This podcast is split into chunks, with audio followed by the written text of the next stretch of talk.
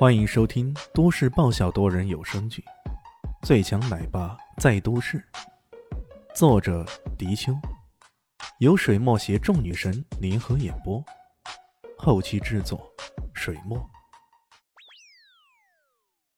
第五十三集，扇耳光的声音终于停下来，但豹哥的人却差点没被气死啊。这什么话呀？人家以为我在欺负你们。你分明就是在欺负咱们，好吗？这种感觉无限的委屈呀，就差点没掉眼泪啊！包哥，其实这件事儿嘛，我也觉得你挺冤的，是吧？包哥连连点头，就差点没有感动的痛哭流涕了。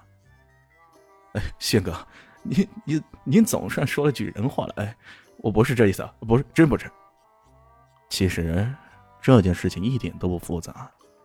只不过，因为你那表弟欠了我的算命费，然后还抵赖不还，还口口声声说要找人干掉我，而恰好他找来的人就是你而已。而这，豹哥顿时气得七窍生烟啊！这个好表弟啊，真的会跟自己找事啊？你欠了人家的钱还了就是呗，找我来干嘛？哎，等等，这钱是啥？算命费？这家伙还会算命呢，李炫慢悠悠的说道：“我这算命费也不贵，区区一百万而已。”呃呃，豹哥无语了。豹哥本来投向何建明的目光是带着愤怒的，可现在却变成了同情了。可不嘛，这个算个命竟然算出一百万来，用电影里的台词来说，你不如去抢。错，是好过去抢。如果李炫听到这话，他铁定会回答这么一句。看到豹哥脸上思疑不定，李炫又说：“这算命费，当时你情我愿，相互协定的。你要嫌贵，可以不算嘛。不过算了后不给钱，那就大有问题了。”他又白了豹哥一眼：“怎么了？你不相信我的算命之术？”我告诉你，我可是吃出名门，百算百准的。要不，给你也算算？豹哥一听啊，吓得浑身一抖，马上说：“呃，不了，不了，不了！我相信您老人家的算命之术啊，神准，神准！开什么玩笑？等下他说我有血光之灾，我不相信，他直接把我这个半死，那我可咋办呢？那这一百万怎么办？”呃，马上给，马上给！在豹哥的逼迫下，何建明被迫给李炫转了一百一十万。看到手机银行里传来滴滴两声，李炫一看多了十万块，他有些惊异的瞪大了眼睛：“哟，何少，你干嘛给我多转十万块呢？”何建明肌肉抽搐了一下：“靠，这还不是被你威势所压迫的？”宝哥却拉了拉。不让他露出半分不满的情绪，道：“啊，这是误工费、利息等等的，一点心意，请大人消纳。”李轩这才哦了一声，随即话锋一转：“不过我的误工费可是不止这一点点啊！”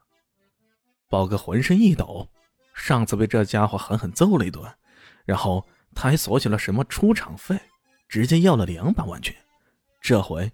不是又来这一招吧？哎，你记得我上次的出场费都值两百万，是吧？果然，这话一出啊，豹哥差点要软瘫在地上。他虽然是地下世界的头子，可家大业大，这养个小三小四什么的，加上各种吃喝玩乐，哪里会有那么多两百万两百万的牌呀？不过李炫没有继续在这个问题上纠缠下去。而是说，不过呢，我也不是贪钱的人，而且我跟豹哥不打不相识嘛，都是老熟人了，是不是？朋友之间谈钱太伤感情了，对不对？他每说一句是不是，对不对？豹哥都狠狠的点头，太对了，实在太对了，简直说到他自己的心坎里去了，知心人，贴心人呐。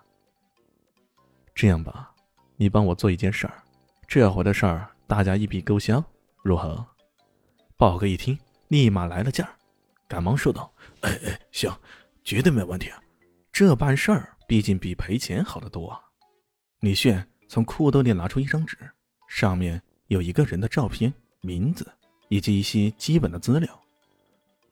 这个人叫王伟志，他曾经在半年前在爱运集团旗下的龙纵建筑队打过工，但是不到一个月就不干了，之后神秘失踪。你门路多，兄弟多，帮我想尽一切办法找出这个人来。当然，这个人的名字可能是假的。甚至连样子有可能有所变化。豹哥看了看这个叫王伟志的家伙，那是一张偏狭细长、犹如马面般的脸，目光中充满了阴险之意。不过，在豹哥看来，这家伙也要倒霉了，活该啊！谁让你得罪了这个大杀神呢？当然，以豹哥的势力和手段，要把这个人找出来，半点也不难。这事儿比赔几百万要简单多了。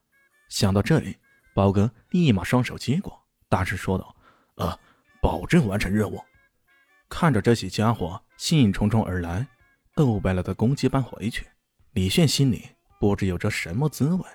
这个王伟志，正是他在艾云珍给他的一大溜名单中，经过梳理才终于找到的。当时旋风不知为何盯上了这个人，还不惜一切代价入至龙洞建筑队，要跟对方套近乎。结果不到一个月，旋风身死，这个人神秘失踪了。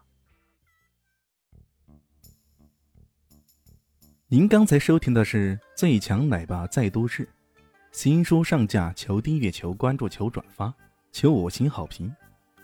我是主播水墨，本集播讲完毕，谢谢您的收听，咱们下集继续。